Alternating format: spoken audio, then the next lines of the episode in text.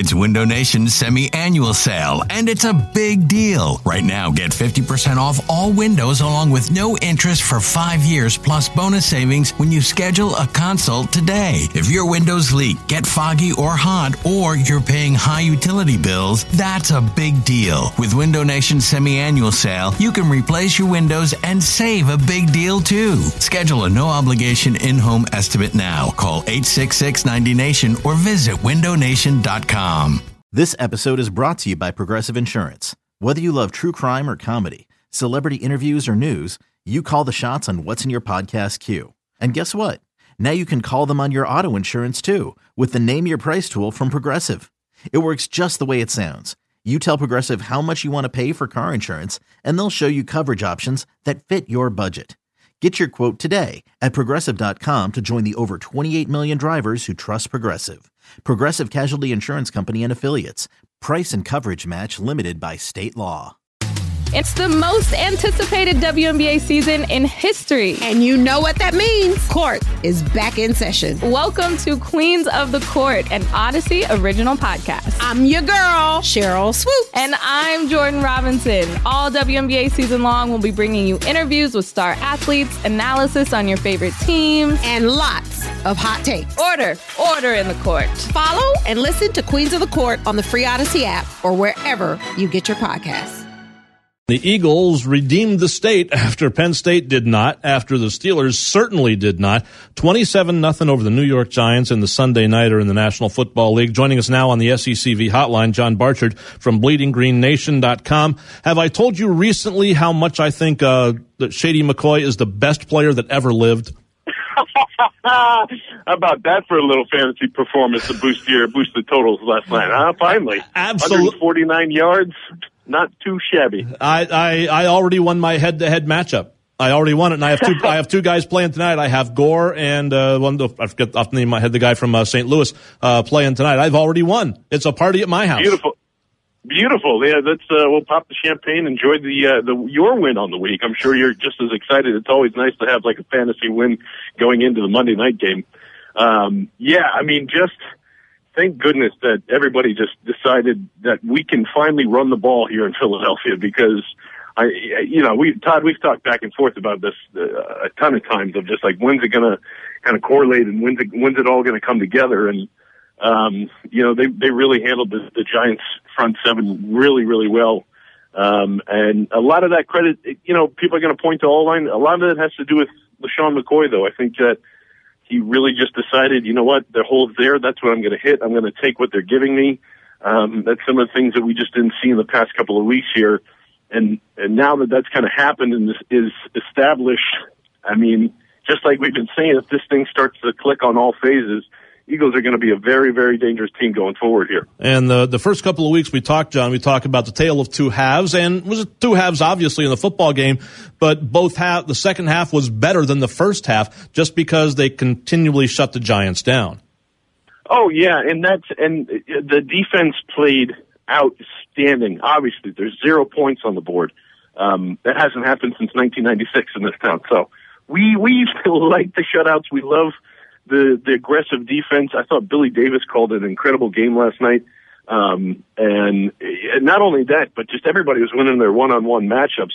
Uh, Connor Barwin was absolutely abusing everybody that he faced, especially uh, uh, Justin Pugh, who's actually a guy that came out of the Philadelphia area, went to Syracuse, and and Connor Barwin just kind of had his way with him. Vinny Curry, again, another guy that we've been talking about every week, who's slowly um, you know, adapting to, to his snaps and pretty much just laying it all on the line every time he's out there. Brandon Graham, um, much maligned in this town, but uh, we were just talking on, on BGN radio that we would obviously have the Eagles push to almost trying to sign him an extension with him, even though it's, it doesn't look like you're going to be able to do that. But, uh, the, the front seven, who we all thought was going to be a huge problem, is now turning into a huge positive. Um, and I don't know how much of that is really them uh, or poor performance from the Giants O line, but uh, it, it doesn't matter. You can't get eight sacks just all willy nilly. So they they did an incredible job last night. I even thought the cornerbacks that uh, you know, Cary and and uh, Fletcher had uh, good games. Brandon Boykin had a good game, and It's just everything was working on all phases last night, and it finally was nice just to kind of sit back, relax, and enjoy the show for once. And one of the things that I found interesting, and they talked about this on the on the telecast last night, uh, was Eli Manning is not known for having the best mechanics in the world. He's not terrible, but he doesn't have the best mechanics in the world.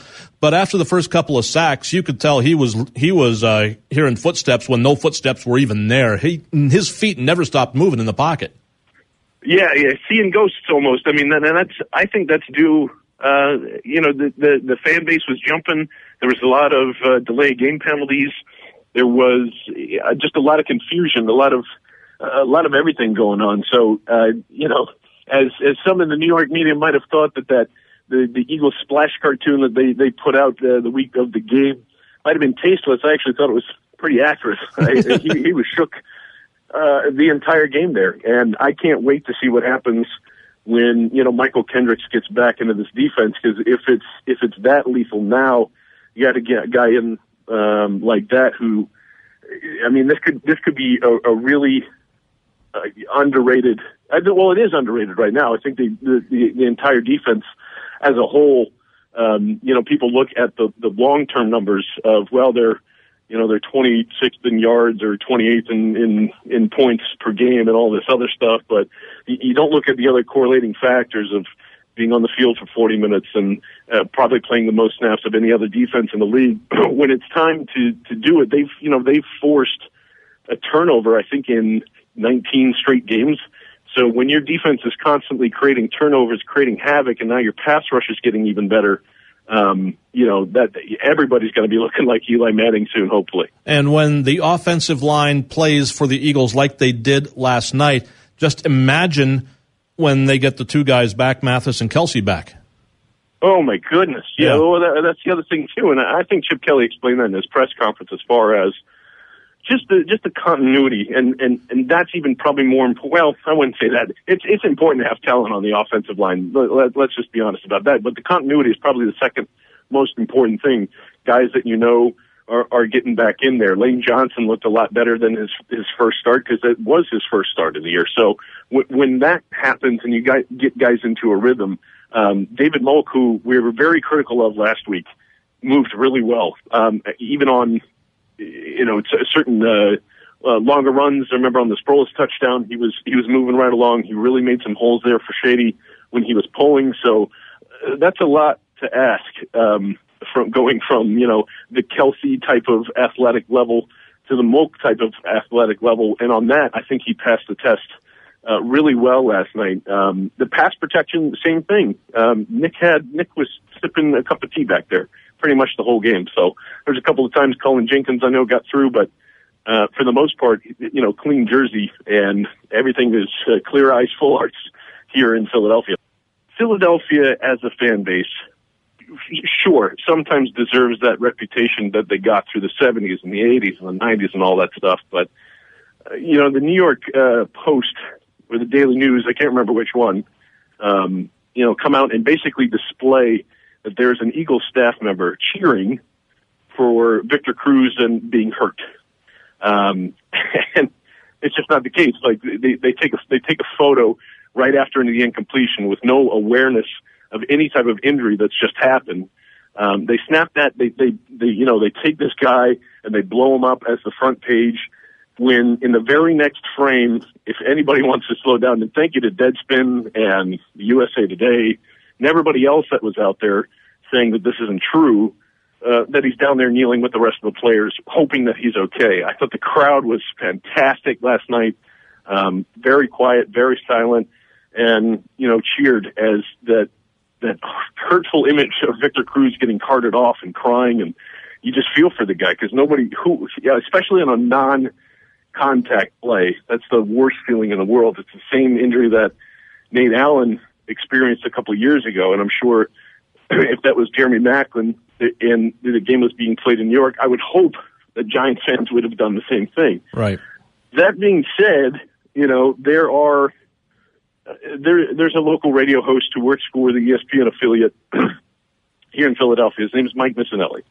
Um, I, I I don't know exactly what happened. I, I can't really, and I can't really defend him, and, I, and nor do I want to. Right. But it's it seemed like, you know, he had an ill-advised tweet saying, you know, something of the effect of, "Well, take that. Now you can't salsa anymore, you know, Victor, or whatever like that." So uh, you look at it and you're like, oh, you just cringe because as much as we hate it, um, he does kind of represent a portion of the fan base. Uh, a lot of the, uh, you know, my colleagues, a lot of the time, it's like a 50-50 split w- with this guy. So it, it, it never makes it, uh, look that appealing. But I just got to say, um, it's, it always, for some reason, is completely magnified in Philadelphia. I know plenty of radio hosts and I know plenty of media people that are worse, if not just the same kind of worse, uh, as that kind of tweet. They've said a lot more awful things, and I just think it gets so magnified in Philadelphia because it's the easy thing to do. Mm-hmm. It, it really it, it drives me nuts because you look at San Francisco, you look at Los Angeles, Chicago, anywhere else, anywhere around the city, in any sports town, there's the Mike Missanelli there. Sure. The, the hands down. And same with uh, beat reporters and things like that. This isn't a Philadelphia thing. It's a sports thing. It happens everywhere. And to be honest with you, it ha- it's worse in places like San Francisco and Los Angeles and Oakland and sometimes even Phoenix.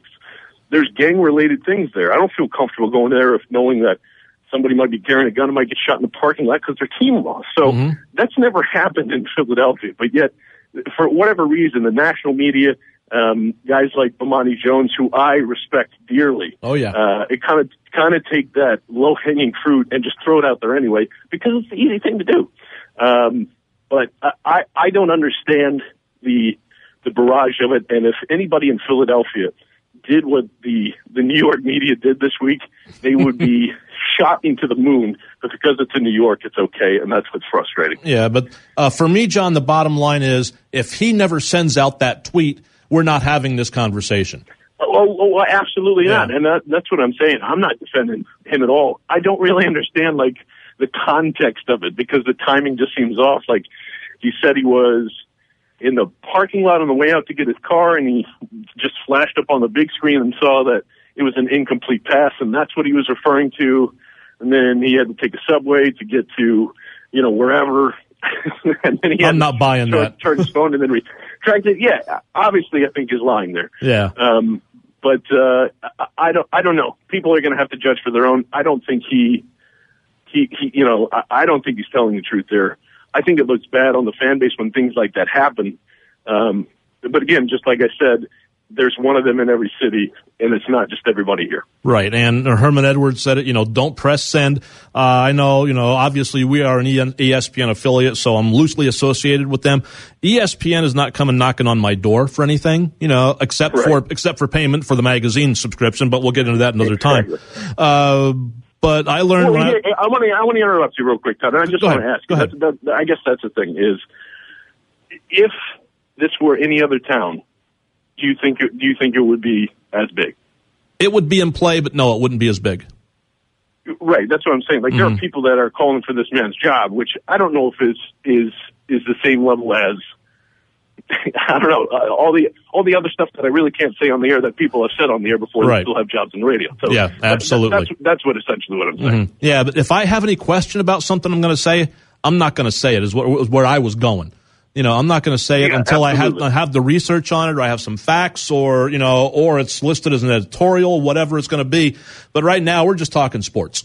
You know, basically, exactly. and and that is not something that I can believe that anybody would say. I don't care if it was Philly. I don't care if it was, you know, central Pennsylvania here, you know, on ESPN 92.3. I don't care if it was New York. I don't care if it was, you know, some guy broadcasting to a couple of moose in Alaska. You, that's just not something you put out there, regardless of where you are. John Barchard from uh, bleedinggreennation.com. As always, we appreciate your time and we will talk again soon. Sounds great, Todd. Thanks. All right, appreciate it. John Barchard joining us here on the SECV hotline on ESPN 92.3, the Valley Sports Leader.